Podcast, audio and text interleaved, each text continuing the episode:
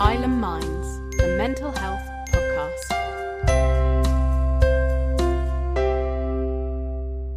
Please note, these episodes deal with topics that some listeners may find distressing.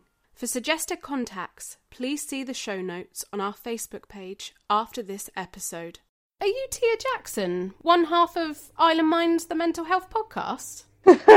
yes, autographs are £25, photo ops are 40 oh dear. And just for the benefit of our listeners, I'd like to say this is actually how Hannah greeted me on the first days after our podcast got released. And it made me incredibly uncomfortable because I'm not very good at taking compliments or giving myself a pat on the back. But I think it is fair to say we're podcasters now, I guess. You've said it. You said we are podcasters. Oh my god, I am so proud of you right now. You said it, your words. Mark the date and time. but it is fair to say, I may have had delusions of grandeur for that first week at no, least. No, I, I loved carrying you around on that throne. It was fine. I was just super excited. no, you were fine. But what I just realised, and the reason I was able to say it is, I'm happy to call you a podcaster. I struggle more with myself. But if I'm happy to say that you've done very well and I'm proud of you, then I should try and say the same to myself, even though it physically pains me to do. Well, maybe this is the start of a brand new Tia. Oh God, worrying for. We've created a monster. Brace yourselves. but in all seriousness, we're on episode two of something we were terrified would never even make it past half of episode one. And we're on Spotify, you know, that's that's home to the podcast greats.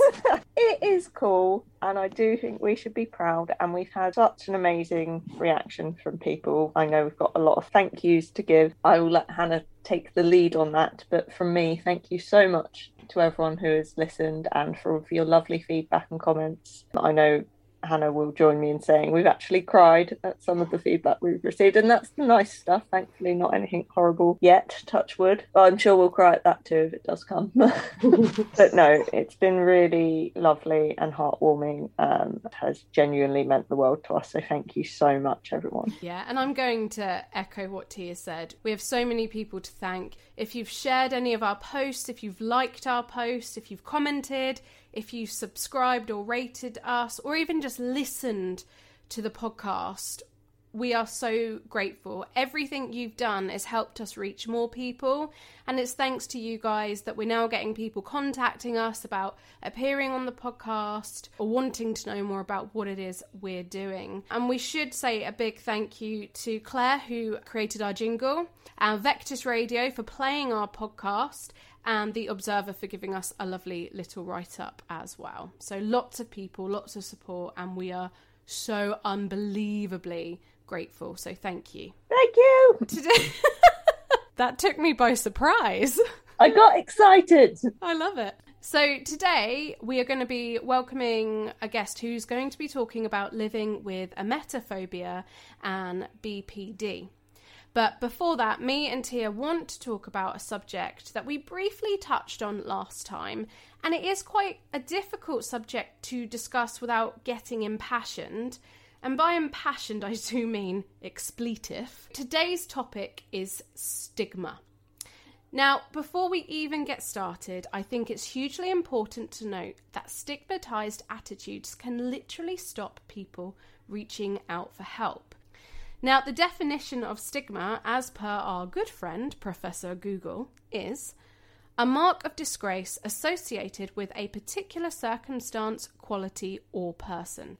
What stands out to me in that definition is the word disgrace, because I think when we talk about stigma, people think it's people being unkind or a lack of understanding. While it is those things, it, does go much deeper than that, and it can lead to feelings of shame to such an extent that, like you said, it, it can cost lives and, and stop people from getting the help that they need. And even in some cases, talking about it.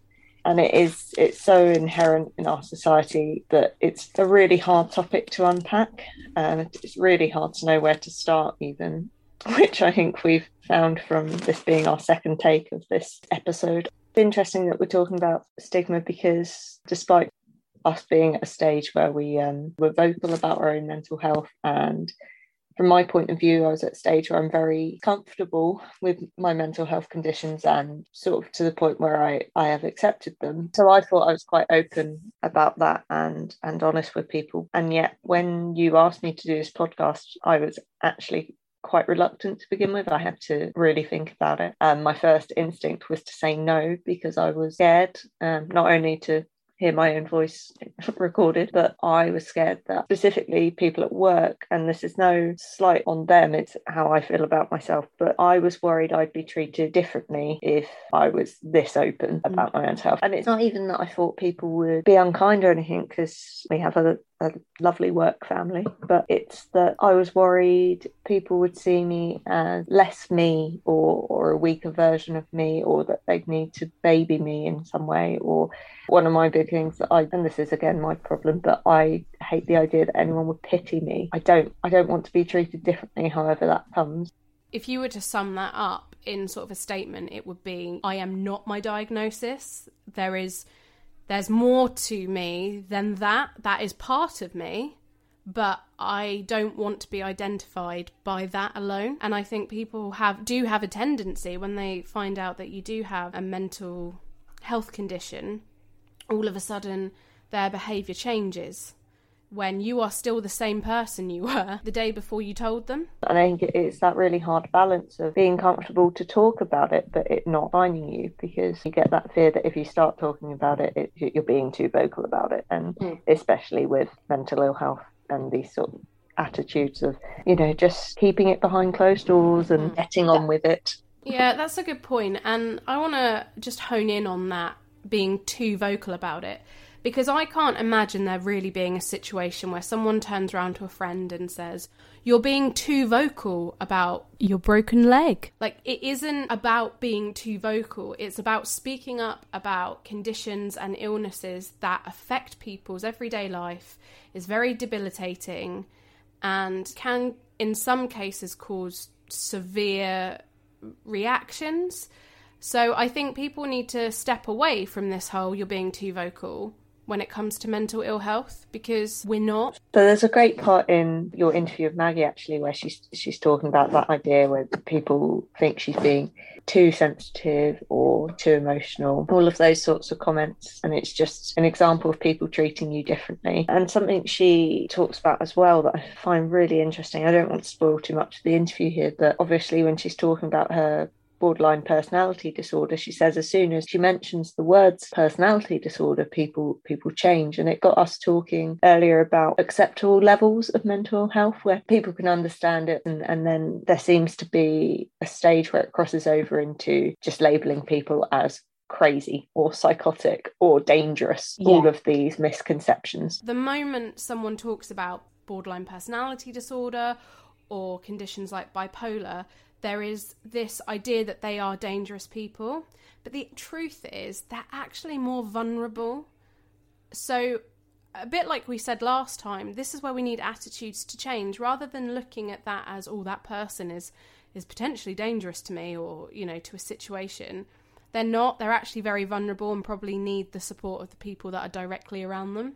There's such a deep level of stigma surrounding those sorts of conditions. Someone's ill. That is the baseline of this. If everyone in the world could accept it in the same way, I think we're going to say this in every episode, but if everyone could just accept it in the same way they do everything else, there wouldn't be such a problem with people's attitudes. So many great examples of stigma. Self harm is attention seeking. No, it's not. People self harm for a myriad of reasons. It's not about attention seeking. That's an incredibly harmful thing to say. I remember at school knowing a few people that were self harming, and they were. They were treated like they were drama queens. And to be honest, I can't really remember the faculty doing all that much about it when it was quite blatant in classrooms. Quite a common misconception is that self harm, I'd imagine that people think of it uh, typically as people cutting themselves. That would be my. I don't know about you. Would that be your instinct that that's what people would assume? Yeah, it's the immediate self harm must be they've slit their wrists, and that's how it's always depicted in in media. Some people bite themselves, hit themselves, scratch themselves. Any form of self harm is in there, but for some reason, cutting of the arms. There's so many other ways you might see self harm as well. Some Mm. some people will eat poorly, not eat at all, drink too Mm. much. I will just quickly say that when I was actually no, not when I was, I'm going to be honest.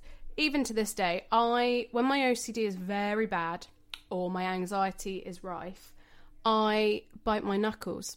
And when I was at school, particularly middle school, it wouldn't be unusual for me to have scabs on every single knuckle on my hand because I would just sit there and gnaw at them. Now, at the time, I didn't think anything of it, but looking back on it now, I know why I did that, and it was a form of, of self harm. I'm I'm really proud of you for sharing that because now I feel like I, I wasn't sure if I should, but I can share that. Thankfully, it's been a long time since I have, but I've self harmed as well. I hit myself in the past, scratching myself is a common one, but something I didn't really consider to be self harm, but it is something I really struggle with is walking out in the street in public if it if it's busy, and that doesn't have to be people in the street. It can be if there's a lot of cars going past. I feel like everyone's looking at me. So I try not to do anything that would draw attention to myself. Now, in my head, that can include taking off a jacket. So I've had occasions where it's really hot weather, but because I don't want to draw attention to myself.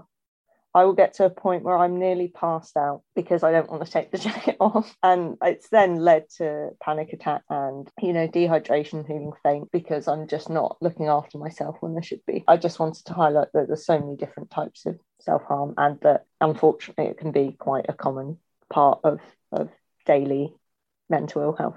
It's a hard topic to discuss, and obviously, people should seek help if they are self harming, but it's something that does happen, and we just need to talk about it a bit more. it's interesting that you said about people at school and, and that sort of attitude towards it because I remember around that time I, I had friends who self harmed and I honestly think I bought into the attitude that was attention seeking because that's what I was being told. And this is an example of where these misconceptions are so inherent, and so much of the stigma surrounding mental health is just that lack of information and misinformation and unfortunately just uh, a lack of education about it really. We've actually had people say to us after listening to the podcast that they've previously not understood mental health and sort of dismissed talking about mental health and mental ill health um, because they were always taught to just get on with it and you know and that it is a weakness stiff upper lip and all these attitudes. But actually when they've taken the time to listen and get to understand it a bit more they've had their minds change and that's amazing that's that's what we want I just want to add to that. You mentioned the, the word weakness, and I'm going to say this again, and I'm sorry if it sounds like I'm repeating this point in every podcast, but it's so important. Mental ill health isn't a weakness in the same way that any other illness is. It's something that unfortunately someone has due to whatever reason, and they live with that every day. So, everyday tasks like traveling or going to work, getting a haircut, things that we would generally assume are normal, easy things to do, they're not easy. They're actually challenging. And the fact that people are able to still get up every day, do the same day everyone would do, but with all those additional challenges, that's strength. It's a bit of a or it can it can feel like a cheesy phrase as can a lot of the phrases we say to ourselves in, in sort of self self-help methods. But every day is a victory to be honest. Like every day you get through when you are feeling that bad is a win. Mm. but it is about getting that information out there and, and having these open and honest conversations. And it's hard especially if people have been told their whole lives that this is a shameful topic or you shouldn't bring it up or it's not something you talk about and and that it is a weakness and all of these misconceptions then that that's a hard thing to then relearn And there's an ongoing problem here with this whole keeping things behind closed doors. And we've kind of bred an environment for a okay, not okay culture. yeah so it's been quite a big movement in recent years of the it's okay not to be okay or it's okay to not be okay whichever way round you want that i think this is particularly true of the uk we're very we're you know very sort of stoic bunch it's generally deemed socially acceptable when people ask you if you're okay or how you are you, you're supposed to say i'm fine or I'm great, I'm good. The trouble is, a lot of us say it even when we're not. And I really tried a couple of years ago to to challenge that and and be open and honest about when I wasn't feeling okay because I didn't want to feel ashamed if I wasn't feeling good or I wanted to normalize it, just like we're trying to do with mental health here. So I would try, and people would say, um, you know, how are you? I'd say, not good. The trouble was, then they'd say, why? Um, and I know they'd have the best intentions because they wanted me to feel good. But if I had said I was fine, they wouldn't have asked why. so it really needs to go both ways. It needs to just be, I'm not feeling great today. Oh, okay, that's fine. Your feelings are valid. I think I sort of gave up on that after a while because I got fed up with people asking me why I wasn't okay. Mm. Uh, I tried it again the other day. You were there. Someone said, Are you all right? You don't seem yourself. I said, Actually, I'm not feeling good. And I nearly did well. And then I said, Sorry. I apologized for not feeling good, which is ridiculous. It's something that's very ingrained in our culture and is going to be very hard to overcome. It's a natural thing. If someone says they're not feeling well or they're sad or something like that, you your natural reaction is to ask why. And I think I've actually learnt this from you. If someone says to me they're not feeling well, my response now is okay, your feelings are valid, and that's kind of it. But I've learnt that from you. Like before meeting you, I would have done the same. I'd have been like, "Oh no, what's wrong?" You know, it's it's a natural reaction. Yeah, no, you're completely right there. It's it is natural, and as I said, it is well meant from people. It's interesting to me because I feel like there's almost an element of being embarrassed because if you were just feeling a bit under the weather and and someone said, "Oh, you know, everything okay?" and you said, "Yeah, I just got a headache today." It doesn't feel the same saying I don't know why I feel this way. I just I just do. Like it's almost like because you can't quantify it, it's, it's very embarrassing to talk about, and I think that's that's really problematic because it shouldn't be. You shouldn't have to justify how you're feeling. Exactly. Yeah. And you talking about the feelings a valid comment, I know something we've discussed a lot is particularly related to self esteem we've had it's very well meant but partners friends families you know if we're having those moments where we say oh i'm feeling really ugly or i'm feeling really crap about myself blah blah blah and people say well no you're amazing. That's lovely. I know you're trying to boost my confidence but that's not going to instantly change my mind because I, I am still feeling this way. And actually what telling me there is like you know because sometimes people say oh don't say that about yourself. It's not true it feels like you're then berating me for feeling like that. So then that makes me feel guilty and makes me feel worse about it. So what we say to each other, as you've mentioned, is okay, your feelings are valid. I don't agree. I think you're lovely or I think you're beautiful, but it's okay that you're feeling this way and I hope you feel better. And it's such a simple change to the discourse, just saying your feelings are valid. However, I it, it's so simple but so effective and it it could make so many people feel better. Homework. yeah, we, we set a lot of homework, don't we? Pretty strict. We do. I think it's going to have to be a thing now in every every episode. as long as you do the marking. I've got my get my red and green pen out. Obviously, you don't want your friends, colleagues, whatever. You don't want them to be feeling bad, but unfortunately, it can feed into these feelings of shame and this overall culture of stigma that it's it's not okay to feel that way and that you're it, you know it leads people to to not talk about things and to repress those negative mm. feelings. And in a lot of situations they will pretend they are okay. And you know you you don't know that something's wrong. And obviously that can lead to really severe mental health conditions. Sometimes in the worst cases you know you hear I have personal experience of this, but you also hear people say, I can't believe they committed suicide. Mm. They seem so happy. You know, people put on one face to the world, but might be feeling completely different inside. Talking of showing a different face, I think sometimes things happen that shock you because you really weren't expecting it. And it's in those moments that you take a step back and think, oh my God, what? One of these moments happened quite recently for me, and for those of you that don't know, very sadly and very tragically, the TV personality Nikki Graham, who many of us remember from Big Brother, passed away recently after a long battle with anorexia, which, as a side note, and we will come back to this a little later in the episode, is a highly stigmatized mental health illness. She was 38 years old, and that's so young.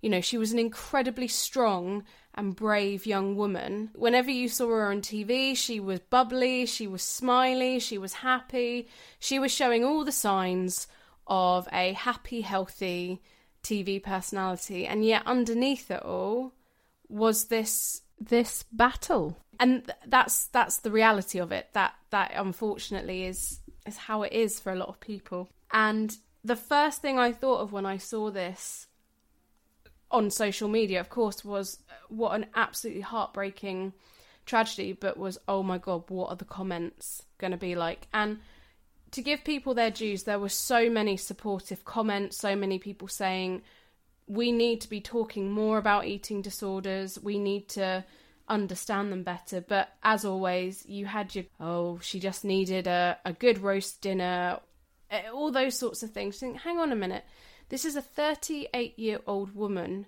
who was battling an absolutely life controlling illness.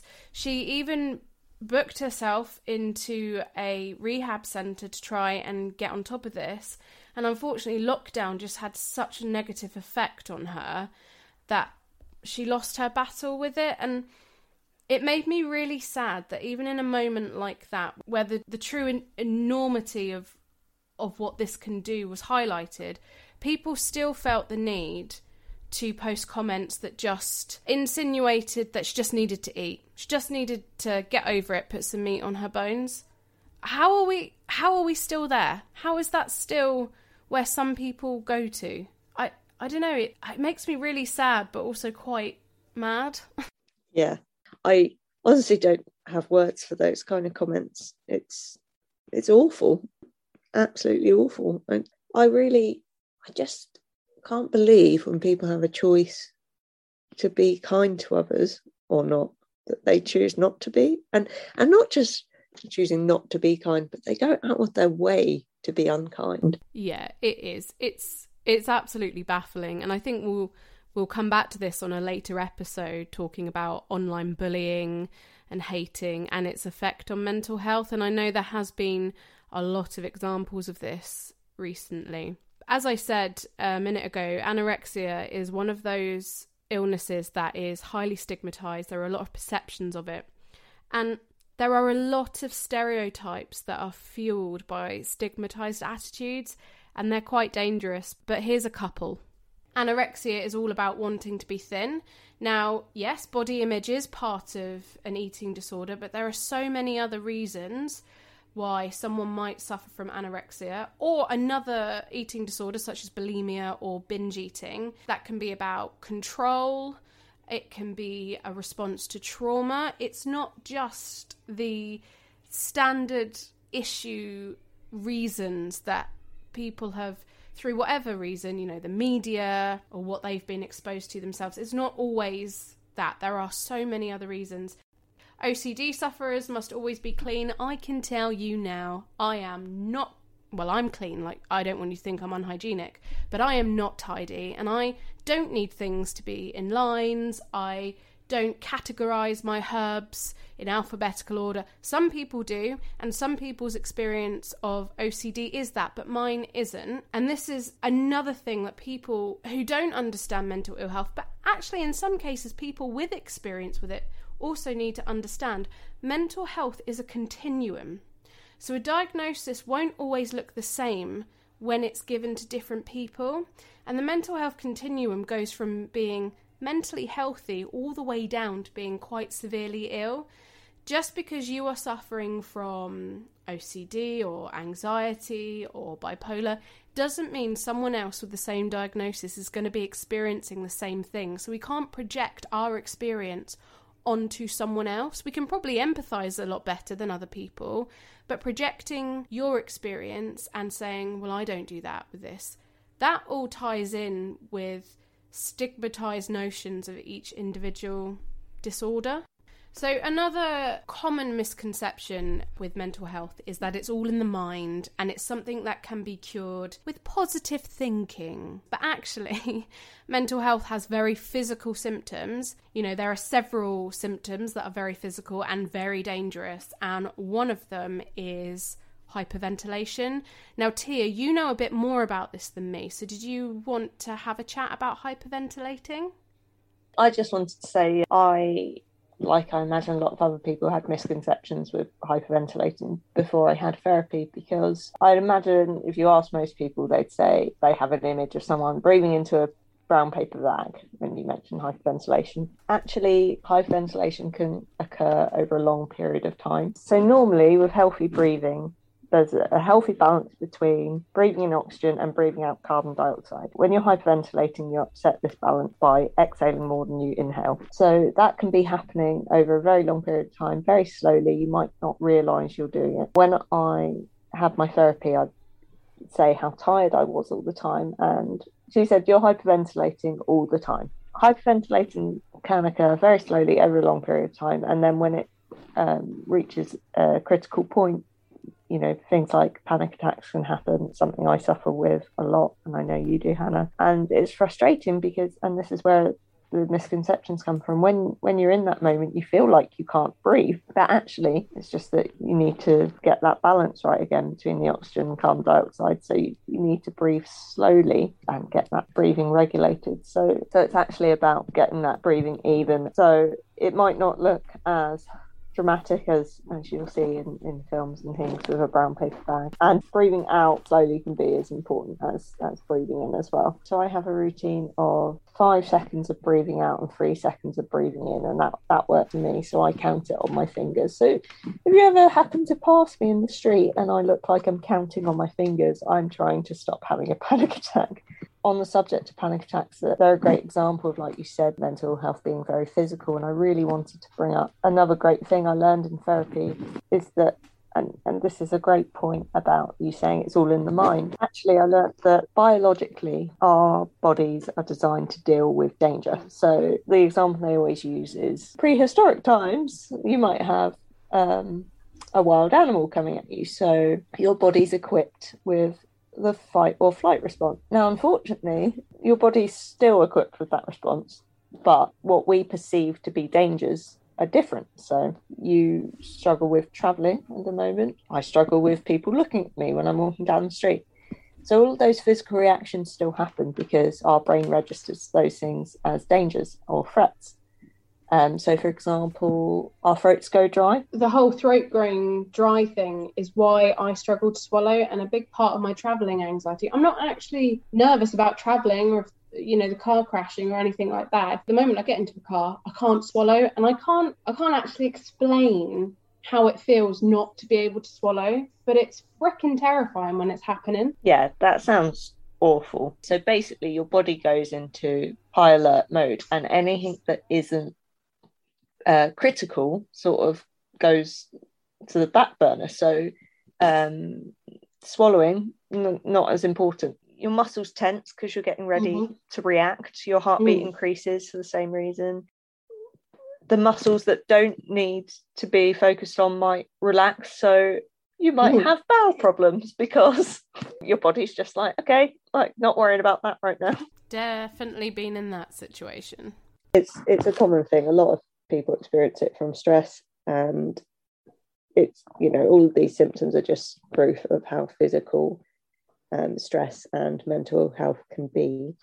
You were telling me earlier about some research you did into this and there was a freeze option as well so fight flight and freeze. Yeah so we always hear about fight or flight. We're all quite aware of what they mean but there is also a third behaviour, and that is freeze, and we don't tend to hear about that one so much. I have heard of freeze before, but from the perspective of someone who manages animal behaviour, I wasn't actually aware that it is part of this whole fight flight scenario when it comes to mental health. But it, it is basically you you just freeze. You you just go into complete nothing mode as a way of reacting to panic or stress or trauma.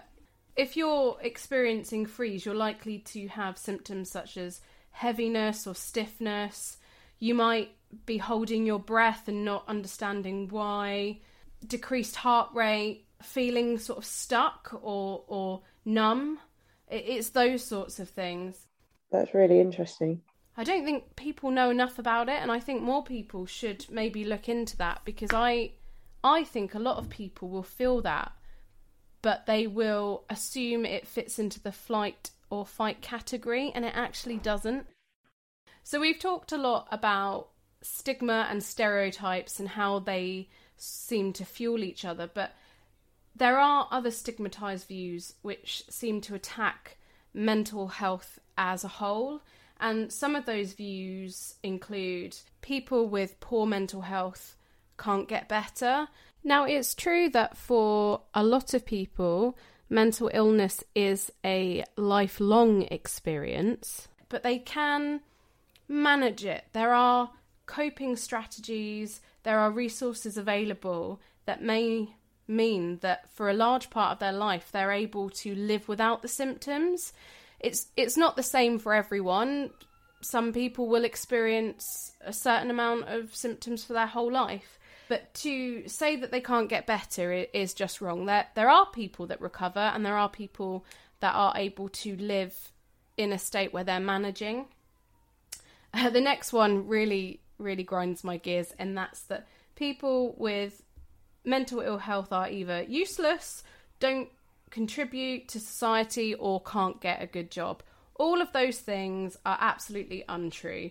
I think you'll find if you were to do a survey of your workplace or your community, there would be people with mental ill health you didn't even know. There's probably loads, and we do contribute to society. We can work blooming hard, and we we absolutely do contribute to society. Some of us even podcast.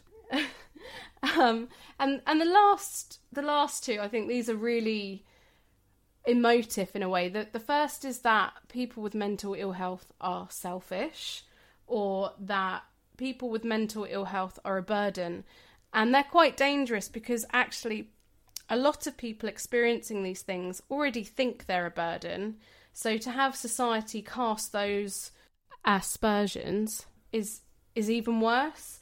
And people with mental ill health aren't selfish, they're going through something and they're also not a burden. I think it's really important to highlight highlight the difference between being selfish and being self-involved because I'm well aware that my anxiety takes up a lot of space and I'm constantly in my own head so I am self-involved I am focusing on my own mind a lot but I'm not selfish, I hope.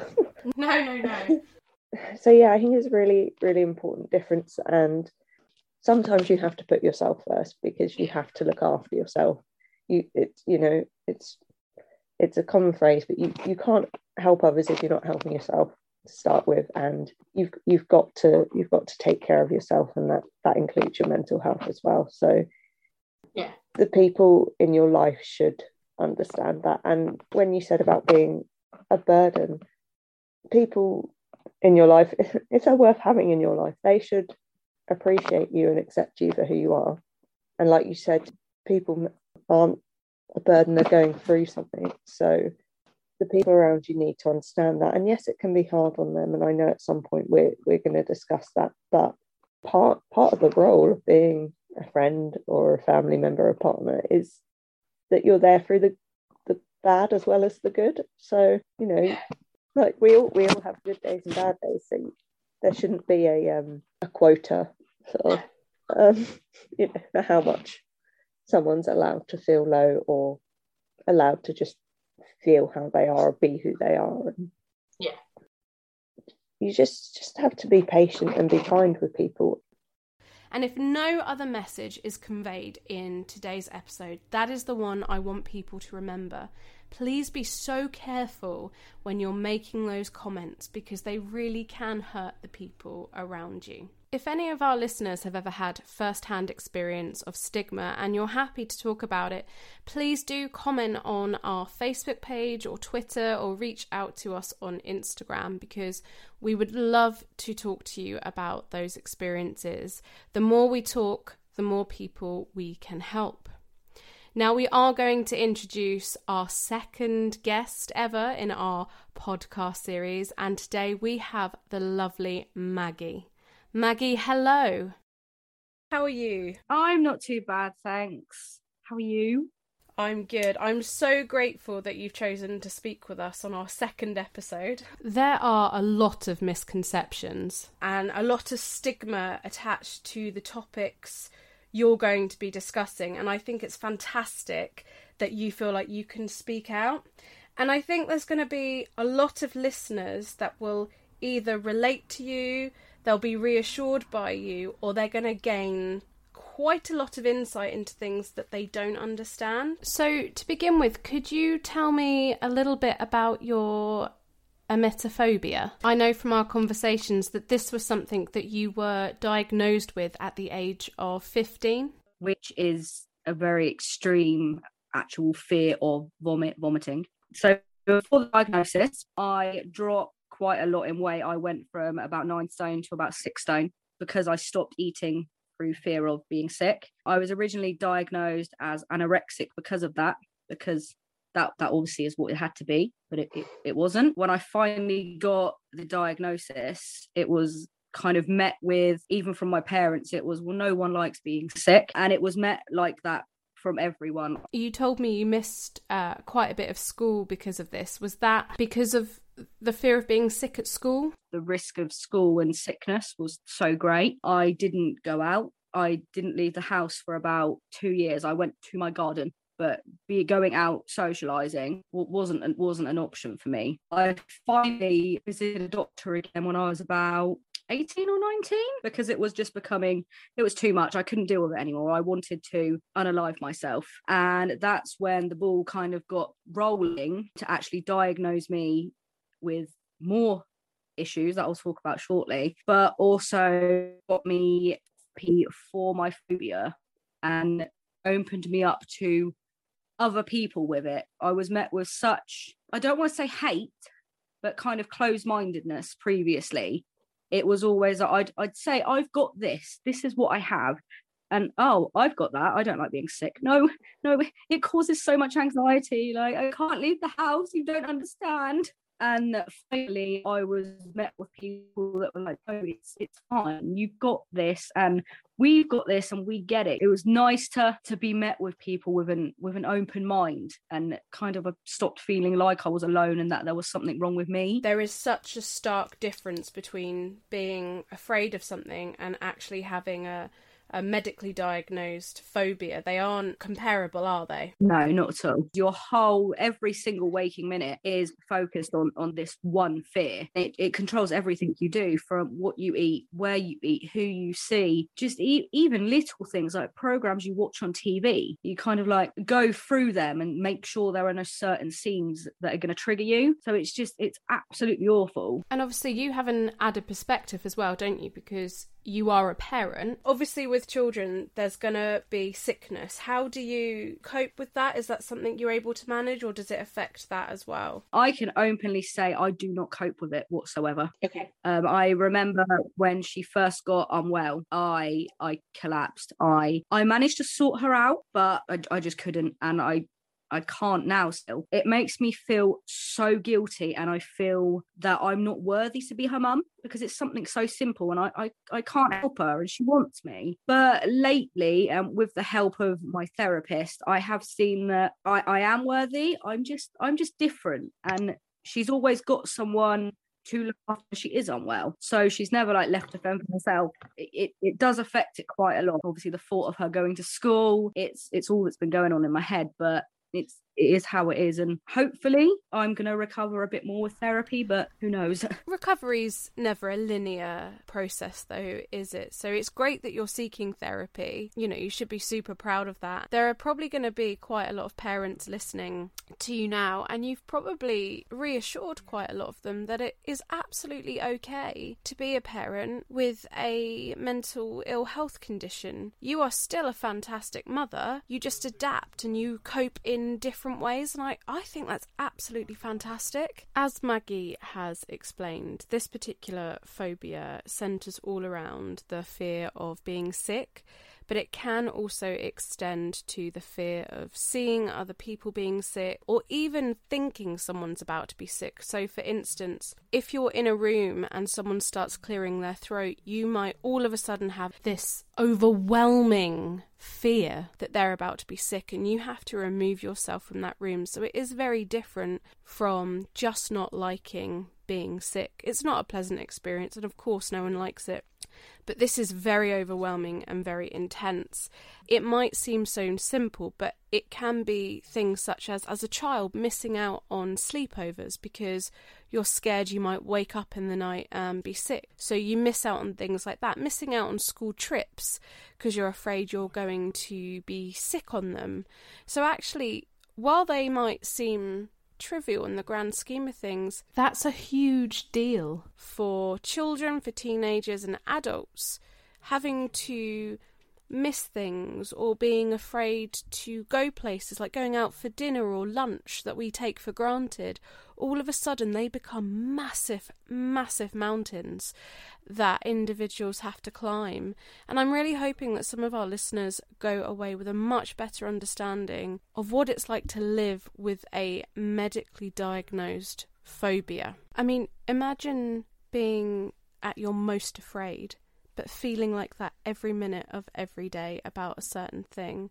And think about how exhausting it can be having to ask a loved one or someone you trust Will I be sick almost a hundred times a day? Maggie would also like to talk to us about her experience living with borderline personality disorder. Again, this is a highly stigmatized disorder. Obviously, all, all through my life, there was very clear for other people something maybe a little bit different about me because I'd, I'd feel on such an extreme scale, and that was feel everything from the sadness to the happiness to the anger. Any emotion, I'd feel a hundred times more than your average person. I just thought it was just me, just it was just me. This is me, who cares? But my dad was a psychiatric nurse and he was picking up on things that I didn't see and maybe other people didn't see. So he kind of pushed me to go speak to someone because I had um like even spending habits were a little bit out of control, relationships, just kind of everything. It was all too an extreme. So went to the doctors. At first, got a oh well, I don't know. You're depressed. Okay, fair enough. Antidepressants didn't change anything. Yeah. Went back to the doctor, saw a different doctor. Uh, finally got a diagnosis of borderline personality disorder, and I didn't know what it was, and I wasn't spoken about what it was. Like as soon as you say personality disorder, thoughts just go racing through your mind. You start thinking, "Oh, do I do I have voices? Or do I have split personalities?" You kind of feel lost. You know, is there something wrong with me? But there's not, and you kind of feel like you've been lied to for like all these years. Like you are you. What's what's so wrong with being you? I opened up about it, and I'd speak about it at say like job interviews or work, and moment I'd say personality disorder, that's it. It was met with just like someone looking at me like I was insane, like scum. I was going to, I don't know, start a fire, and it was just the horrific look. Oh my god, who are you? I ended up speaking to my dad about it because obviously with his experience, it was the best person to talk to for me because I felt like I could trust him. Yeah. And he explained to me how actually common it is and what the symptoms are, and that actually it's it's it's normal to experience what I'm experiencing, and also explain that it is also one of the hardest mental illnesses to treat because there isn't a specific drug that helps with it. There isn't a specific course of therapy that helps with it. You are, and a lot of BPD sufferers that I've found that I've spoken to are just are just left to suffer in silence. Other mental illnesses now you can more freely speak about. They do seem getting more accepted, which is amazing. But there still seems such a high stigma around the BPD and the EUPD. Maybe because it's just kind of, I guess, kind of a little fun bag of every single one, and people are afraid, oh, well, how are you going to react to this? How are you going to react to that? I still feel slight shame about it. Like I don't feel like I can be as open as my my emetophobia. I, am getting there, um, and I want to be able to talk about it because you know that's how we we learn by speaking. Yeah it's it's a bit of a roller coaster. Is there any sort of have you had any specific examples of sort of stigma? I know you mentioned the the job interview but you know are there comments people make or certain questions people ask that are all wrapped up in the misconceptions. I've had a friend in the past, well, an ex friend, would always make comments. So if I was in a group of them, they'd say, Oh, don't say that, Maggie will get too upset. Don't do that, Maggie will get too angry. And would make a point of adding the too upset, too angry, too happy. You don't need to say it at all. You don't need to mention it. Um, luckily, I managed to escape that friendship because it was extremely toxic, but it, it didn't help my kind of anxiety related to it because I got very fearful of making friends because it was going to come out and then what if their attitudes changed towards me? Now luckily now i have an absolutely amazing friendship group like there is no judgment and it's it's basically like my family it's just amazing. But it took a while to be able to build up to trusting them enough to be open and go oh by the way I have. Um, I've also had comments in the past from ex boyfriends. Now, I suffer, I don't know if this will be too explicit, so I'll try like keep it PG, suffer a really high sex drive or a sex drive that simply isn't there. They love it when when it's high, but as soon as it's not there, I'm getting questions on you don't love me, you're cheating on me you must be getting it elsewhere. And it's like they they never understand. And then i kind of question myself and think do i love them? Am i cheating? Like all of these things haven't haven't actually happened. Like why why you know i want to but i don't want to. Like don't touch me. Hmm. so yeah that's not that's not been good a relationship at all but once you find those people that will support you and don't judge you and and don't ask you to quantify every five seconds why you're doing what you're doing or how you're feeling, it can save lives. Oh, definitely. If there was one thing you could say to our listeners about what they could do that would help you rather than make things worse, what would that be? If you don't understand it and you don't know, just ask because if someone's trusting you enough to tell them they have it, then they will trust you enough to happily sit there and explain for hours what it is and what it does. And from my experience being asked about it, we we feel accepted and and normal. Like we're not being judged because you've taken the time to to find out rather than sitting there and instantly making your own illusion in your mind. Obviously the whole point of this podcast is to have that open discussion. I think you're right. If people don't understand something, just ask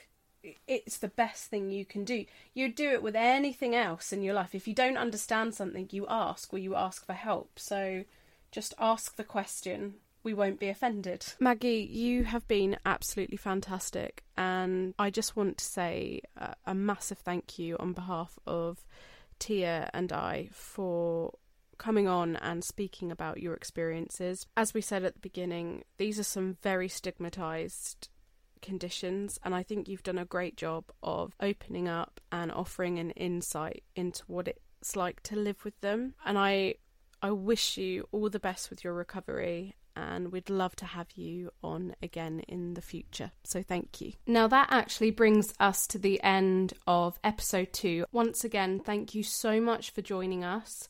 You can now find us on Apple, Amazon, Acast, and Spotify. Thanks for sticking with us through all the audio mishaps. At the moment, as we're still working in lockdown conditions, much of our recording is done over Zoom, and of course, everyone has access to varying levels of recording equipment. So, fingers crossed, when we are out of lockdown, we will be able to do this in a more studio based situation. As always, stay safe, be mindful, you wonderful people. If you have been affected by any of the topics covered in today's podcast, please see our show notes on our Facebook page for our suggested contacts. If you're interested in talking on our podcast, please get in touch through the Facebook page. We'd love to hear from you. Stay safe, you wonderful people.